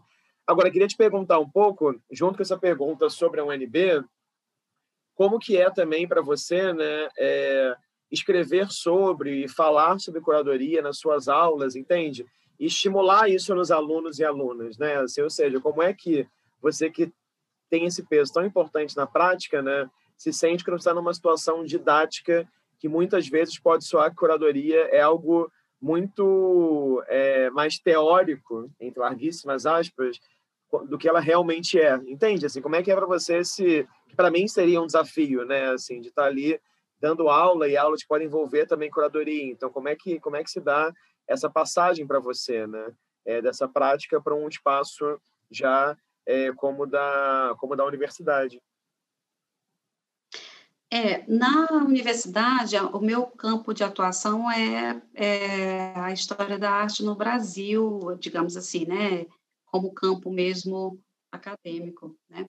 É, e inclusive eu tenho já uma pesquisa antiga, assim, né, que vem se desdobrando sobre esse interesse de artistas que fazem essa dobra com a própria história, né, com a própria história da arte aí, e como eles ah, colocam essa visada crítica ou remodeladora, né, ou de problematização, ou, enfim, em relação a, a, algumas outras produções. Eu até acho que eu estou um pouco em crise com essa perspectiva de, de, de pesquisa atualmente, já me, mas estou é, também me observando aí na, na, nas minhas questões. É, e então, eventu e, e aí, óbvio, em alguns momentos tem as disciplinas que são voltadas pro, é, efetivamente para o campo curatorial, é, dentro do currículo é uma introdutória, né? E aí eu me entendo fazendo uma dinâmica que é de construção e desconstrução. Né? Na verdade, eu não consigo, é meio como é, depois que, que muitos, assim, que percebem que é fácil, eu mostro o quanto é difícil, quando percebem que é difícil, eu mostro o quanto é fácil, e eu acho que é isso que me anima, né? Porque a, é, eu, eu nós realizamos, até nessa última disciplina, tem uma exposição virtual que a gente fez, né, foi um cruzamento, eu fiz uma provocação, uma proposta de, de trabalho é, de curadoria em relação a outra disciplina, que era a disciplina de pintura, né, estou é, nessa circunstância de, de fazer o, o empate mesmo curatorial de pesquisa sobre a pintura, que é uma outra coisa, né, é uma outra questão, e, e aí, é, então, eles realizaram uma exposição virtual, uma galeria, no site, etc. Tal, que eles mesmos criaram. Então, eu pude, digamos assim, revisitar até a minha história na relação com isso. É, então, assim, na, eu entendo que, é, que idealmente, né, é, tanto a, o pensamento reflexivo, teórico, de, de como se constrói uma pesquisa curatorial, quanto fazer, elas estão juntas. Ela não, não tem uma, uma, uma, não tem como ter uma divisão, né? Óbvio que dentro desse processo, alguns, é, digamos, textos que são é, discutidos até como uma possibilidade de investigação, eles são colocados para é, se operar aí conceitualmente, né, a ideia de uma questão que se queira colocar em prática, porque passando por essa é, é, ideia da curadoria, é, na verdade, propondo questões de reflexão, né? propondo questões pelas quais a gente tem aí que se movimentar. É, então, eu, assim, eu entendo nessa, nessa dinâmica um pouco trazendo essas duas visadas. Então, é sempre é uma um, não tenho, eu não tenho como escapar dessa minha condição que é pensar essa teórica é, condição teórica prática. Então, fatalmente é, mas assim é, é, como eu te falei hum, no decorrer aí, eu sempre penso é, de trazer à tona essa essa ideia, né, do que que a gente pode o que, que as curadorias de fato elas fazem. Não, entende? Eu, eu, tento misturar um pouco, contrapor com essa, o fazimento de exposições. Óbvio, a gente trata a prática, a gente faz isso, a gente tem que fazer, eu tenho essa, essa pulsão tal, mas a gente, dentro do próprio processo, e eu acho que isso eu aprendi e desenvolvi muito nos, nos laboratórios do elefante, é, me interessa, de certa forma, o fazer ali, mas é também de olho nos erros, né? De olho e que, em, e que em grandes exposições, né, Rafael, a gente sabe que a gente não, não, não, pode ser, não tem essa oportunidade. Então, é, na verdade, eu acho assim que a gente tem vários modelos, várias, várias questões curatoriais. A minha e, e, nesse envolvimento com o projeto do Plano das Artes, eu percebo isso. A gente não tem uma condição só. E eu, eu, acho que o mais que me instiga, que eu acho bonito, é isso. A gente tem variadas possibilidades curatoriais, variadas formas de, na verdade, manter esse grande sistema que a gente tem das artes aí vivo, pulsante, fazendo coisas, fazendo experimentações e chegando ao seu máximo de construção é, é possível mesmo, né, de pesquisa e de infraestrutura. Ótimo. E também é, um pouco isso, né? Fazer curadoria também é teoria da curadoria, né? Porque as coisas estão totalmente relacionadas. Exatamente. Exatamente. Eu acho que a outra pergunta que você, ia, que você tinha feito era. Ah, eu acho que eu me esqueci.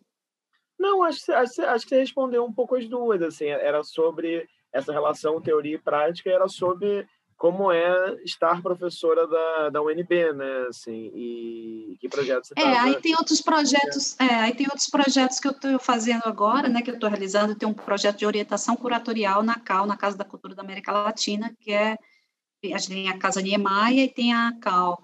E eu já venho desenvolvendo um trabalho lá que eu, é, que eu chamo de curadorias visíveis, que é de orientação de pesquisa em acervo, né, por parte dos alunos, que é uma outra coisa. E agora eu estou com os projetos de, desse educativo lá. É, o, o educativo não é uma, não é uma, não é uma área minha, né? O que eu sei do educativo é pela relação da curadoria, mas por isso que também coloco nessa condição de grupo de estudos esse, esse, essa pesquisa, né? Então a gente também está se entendendo aí como dar conta desse segmento, né? De, de, pensar, de refletir, de fazer, e acho que a provocação que a gente nesse momento está fazendo é de perguntar para o próprio acervo da Cal é, as escolhas dele, né? Tem uma, uma ficção que a gente criou esse personagem do acervo, é, e que a gente pergunta para o próprio acervo por que ele alocou as coisas de determinada forma, porque as, é, artistas X não, tão, não estão contemplados, então a gente está fazendo esse tipo de brincadeira no momento. Ótimo, muito bom. Senara, vou aqui projetar as imagens que você trouxe, e aí eu queria que você comentasse um pouquinho porque elas são importantes para você. Então, antes de a gente começar, só, só para comentar que a Senara conseguiu um milagre. Ela escolheu duas imagens só. Eu já passei por experiência aqui de pessoas que trazem, querem trazer 15 imagens, 9 imagens. É uma loucura total. É muito difícil a gente pensar numa imagem só. E a Sinara ficou em duas. Então, queria que ela comentasse um pouquinho o que você escolheu essas duas imagens, por que elas são importantes. É, então, primeiro, eu acho que eu, é, eu, eu fiquei em dúvida, né, com a solicitação, assim, né, com você me disse. E, e aí, é, eu fiquei, é, eu não, eu acho que, e aí eu acho que é isso, eu, eu quis trazer como uma discussão sobre essa problemática da seleção, é, essa, é, essa certa ambiguidade do que a gente seleciona no momento, né? E porque eu tenho pensado muito nessas questões de memória, né? É claro que a memória é, um, é uma palavrinha muito gasta, muito pensada, muito falada, mas é, eu acho que inesgotável e, é, e muito repetida, né? Então, eu trouxe duas imagens que elas se confundem nesse tempo, nesse aspecto temporal, né? É, uma que foi uma, essa é um detalhe da, da tentativa de arrumação da minha estante e da, da, das, das, minhas coleções, enfim, das coisas que eu tenho. É, e ela é durante o período da pandemia, né? Numa dessas é, brincadeiras do faça foto e poste e tal. Foi a única que eu consegui, ou duas, eu acho que eu consegui fazer. Não, não sou muito dessa é, dessa, dessa, de me envolver com esses jogos, jogos, né, com essas brincadeiras.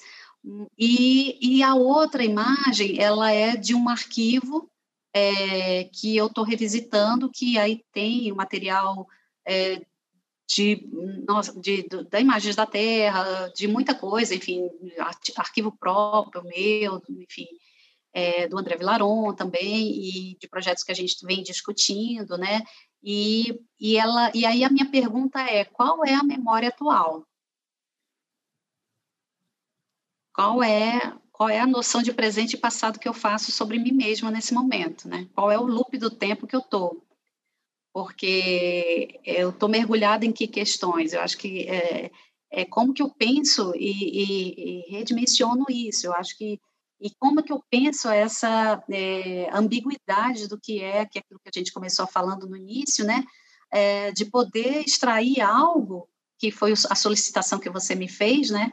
E aí eu te trago isso assim, é, é recolher algo de um mundo, de um mundo, né? Assim, então é, é mais metafórica assim de pensar é, conceitualmente mesmo esses estratos temporais que a gente tem, né? Eu, porque eu venho pensado muito essa produção artística que está circulando nas redes, pensando a própria pandemia, e tenho é, refletido sobre acerca dessa implosão histórica, né?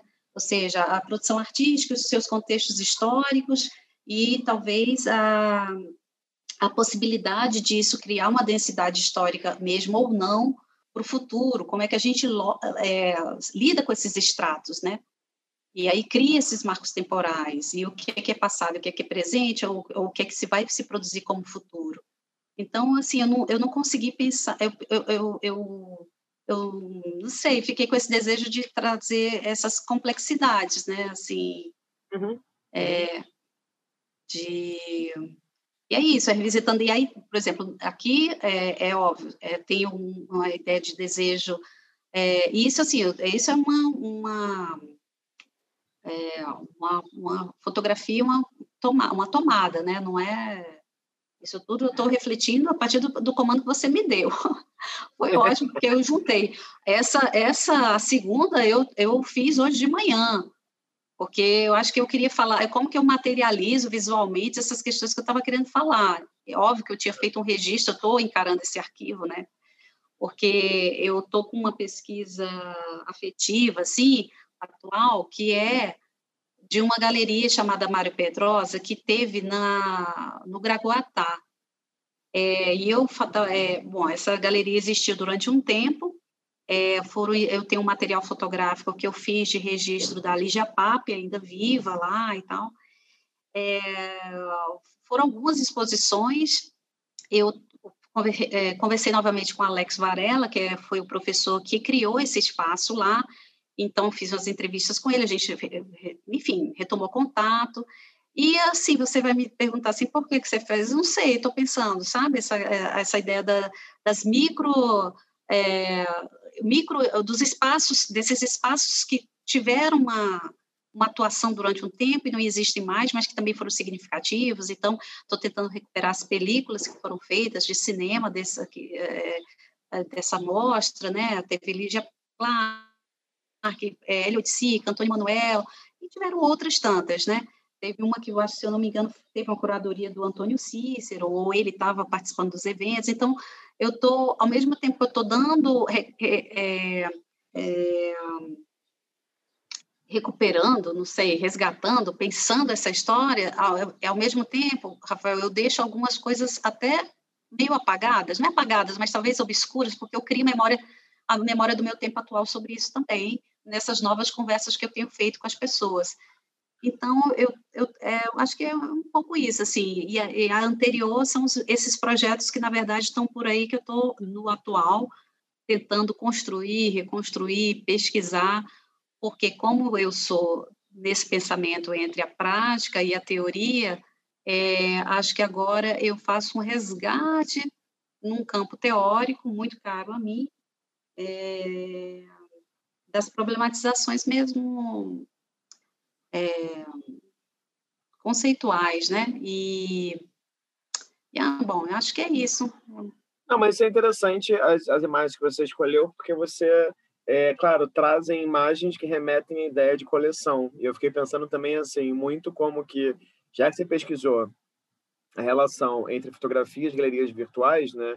Já que você tem feito algumas coisas também online, enfim, com seus alunos, pelo que eu tenho visto, e pelo que você comentou aí também, eu fico pensando qual a relação que uma geração muito mais nova né, do que você e do que eu mesmo vão ter com uma noção de memória, né? Ou seja, se você tem ali o estojo com os slides, né? Você acabou de falar dessa galeria, é, essa galeria Mário Pedrosa lá no Graguatá, qual a relação de uma geração de 20, 22, 25 anos com essa materialidade da fotografia, né? Porque parece que isso se perde, vai ser o que? É um pendrive? Ou vai ser o que? As fotos postadas no Instagram, né, em uhum. Instagrams fantasmas do futuro. Eu também não quero ser esse romântico do analógico, porque eu nem sou. Mas assim, mas são uhum. fotos e questões que me fazem pensar isso, né? Hoje até foi engraçado que um amigo meu estava comentando que ele vendeu um trabalho no Artsy, né? Aquele website, uma, uma exposição uhum. virtual. Ele falou: ah, vendi um trabalho meu para um colecionador da Coreia do Sul. Aí eu fiquei, gente, que loucura, né? Mas como assim? É, não sei, mandaram um e-mail para galeria e venderam um trabalho. Então eu fico pensando assim, que relações novas se criam também quando isso acontece, né? Então, e, e que é radicalmente diferente das experiências, dizer, radicalmente, né? Mas é bem diferente, você falou agora, desse encontro presencial de fotografia, que você é live e o portfólio no tete a tete. Você usou um termo aí também, eu voltei para o Brasil cheia de material, né? Hoje em dia, não sei se as pessoas uhum. viajam né, e voltam cheios de material fisicamente, né? É, eu tenho essa caixa, tá aí em cima dessa estante aí, até hoje, com CDs, com, com sabe? E eu tenho um projeto pensado sobre esse, esse, essa, esse trabalho, esse, essa, esse recolhimento, é, que e aí eu acho que é um pouco isso que eu tenho pensado, né? O que que fica nesse campo do, só dos desejos, ideia ficção, entende? Olha, eu, eu, eu, me coloquei nesse lugar da pessoa prática e efetiva, mas estou me permitindo também apresentar essa outra face que é de criar problematizações sobre esses aspectos daquilo que a gente é, opera aí é, só nessa idealização. E te digo mais por quê? Talvez a minha briga psicológica pessoal seja contra essa aceleração que a gente está sendo colocado. E eu também não sou romântica, eu também, assim, nesse, nesse ponto de vista de, né, de tá, mas, assim, é, existe, e você sabe disso, um momento de suspensão e de pausa é, para que a gente tenha tempo de elaborar, né, no elaborar, então, é, é a conjunção e a medida disso que eu acho que são muito significativas para uma construção curatorial. Então, é mais ou menos assim, como se fosse uma gestação, né, digamos, uma outra gestação. Mas agora só assim, né, nesse modelo colecionista. Mas aí estou arrumando obras, estou arrumando quadro, botei quadros na parede, que eu tenho... Me descobri, né, que eu sou colecionadora também. Eu não tinha essa percepção, né, porque achava que... Mas eu sou uma... Cole... Me disseram, ah, olha, você tem mais de duas coisas, você... Então, tenho. Não sou. Sinara, é, enfim, foi um grande prazer conversar aqui. Queria já te agradecer e partir aqui muito rapidamente para nossa pergunta surpresa. Então, como eu te expliquei antes, cada sete curadores que eu entrevisto, eu giro a pergunta. E essa aqui é a curadora número 96 que eu estou entrevistando. Estamos aí rumo aos 200, vamos ver se a gente chega nessa loucura ou não. É... E é uma pergunta assim, simples que não é tão simples, né? Então, em outras entrevistas que eu fiz, no final, eu pedia para as pessoas me indicarem dois textos que achavam essenciais, ou um curador que achava muito importante, ou uma exposição que viram e marcou muito. E agora eu devia dar uma girada nisso, fazer uma coisa um pouco mais pessoal. Então, a pergunta é, queria que você me dissesse um artista musical, ou uma música, ou um gênero musical que você sente que te acompanham muito no seu processo criativo como curadora? Ah, é bem difícil. É bem difícil Pode pensar sou... à vontade. É bem difícil, sabe por quê? Porque eu não sou, de... eu sou do momento, né? Tem as coisas que ficam ali e, e tem, é, às vezes, determinadas coisas do momento. E também tem, Rafael, que nem tudo que eu faço eu consigo fazer ouvindo música, porque a música, ela não me concentra, ela, ela, ela me leva, Entendi. né? Entendeu? Não, então, tem que tomar um certo cuidado, porque ela me leva. Então, não é tudo que eu posso, né, sensorialmente dar conta. É, mas eu vou te dizer que é, eu vou te dizer um som que eu sinto muita falta. Aí eu, eu não consigo me desvencilhar da nostalgia, porque aí a música vem com nostalgia, que é o toque da guitarra do, do, do Lene e do Hélio Delmiro.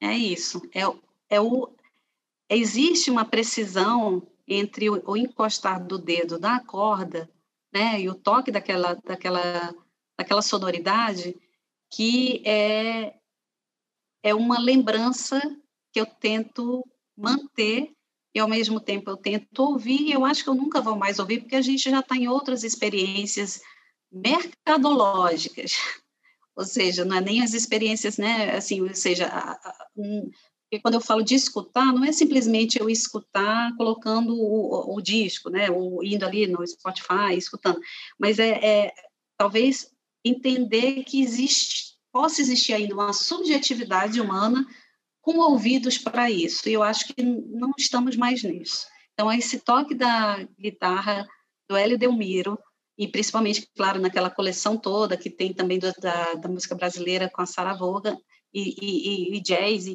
e, não é só a minha questão, não é, eu sou muito mais som do que mas é, é uma coisa que eu tenho um, um afeto, uma memória afetiva, assim, muito forte. Ótimo, muito bom, muito bem lembrado, muito bem colocado também. Eu já sou o oposto, faço tudo ouvindo música, e acho que se não ouvir música, aí sim que eu me desconcentro. Mas enfim. É, eu, sou, eu sou água com água, né? Então. É Sinara, isso. agradeço muito seu tempo e disponibilidade. Queria dizer que foi muito legal também é, pesquisar a sua trajetória, entender mais coisas que você fez e os projetos também. E queria expressar aqui realmente minha extrema admiração pelos projetos que você tem feito. Eu acho que depois de entrevistar tanta gente, por incrível que pareça, eu acho que nem todo curador tem essa preocupação dessa conexão com diversos públicos é, e de possibilitar encontros inesperados entre diferentes agentes que não envolvam a si mesmos, né? E sabe muito bem disso. Então, eu queria só te uhum. elogiar muito nesse sentido e acho que é muito inspirador o que você faz e me parece também que é só um começo, né? Assim, ou seja, que venham mais projetos em Brasília. Você também está há pouco tempo na UNB, então acho que mais umas coisas vão aparecer por aí. Desejo também que os, os embrólios institucionais recentes aí em Brasília se desembrolhem, né? E desejo toda sorte e sucesso nessas questões futuras. E te agradeço imensamente pela entrevista. Eu agradeço imensamente a você também e, te parabenizo, porque eu acho que o que você está fazendo é extremamente importante, pela complexidade mesmo de pesquisa, né, de, de absorver pessoas com, é, com realidades diferentes, né, é, de uma maneira ampla e está disponível para escutar e divulgar esse material. Acho que temos aí um, uma boa coleção, um bom acervo aí sobre essa esse nosso momento e sobre essa visão né, curatorial, a história de vida. Acho interessante também que você traz mais uma, um lado biográfico, né? É, preocupado aí em entender a movimentação da pessoa ao longo da vida, né? Enfim, não sei se para alguns mais, e outros, né, naturalmente, mas enfim, é bacana. É um, é um, é um demais. Vazare versão 2020, curatorial. não, tô brincando. Bom, para quem, é, quem assistiu a gente até aqui, ou, enfim, assistiu via YouTube ou via algum podcast, a gente agradece sua presença virtual. Essa foi uma entrevista com a Sinara Barbosa, curadora que vive em Brasília. Então, a gente agradece aí a escuta. Lembra que esse canal tem dezenas de outras entrevistas com outras curadoras e curadores. Então, muito obrigado e até uma próxima.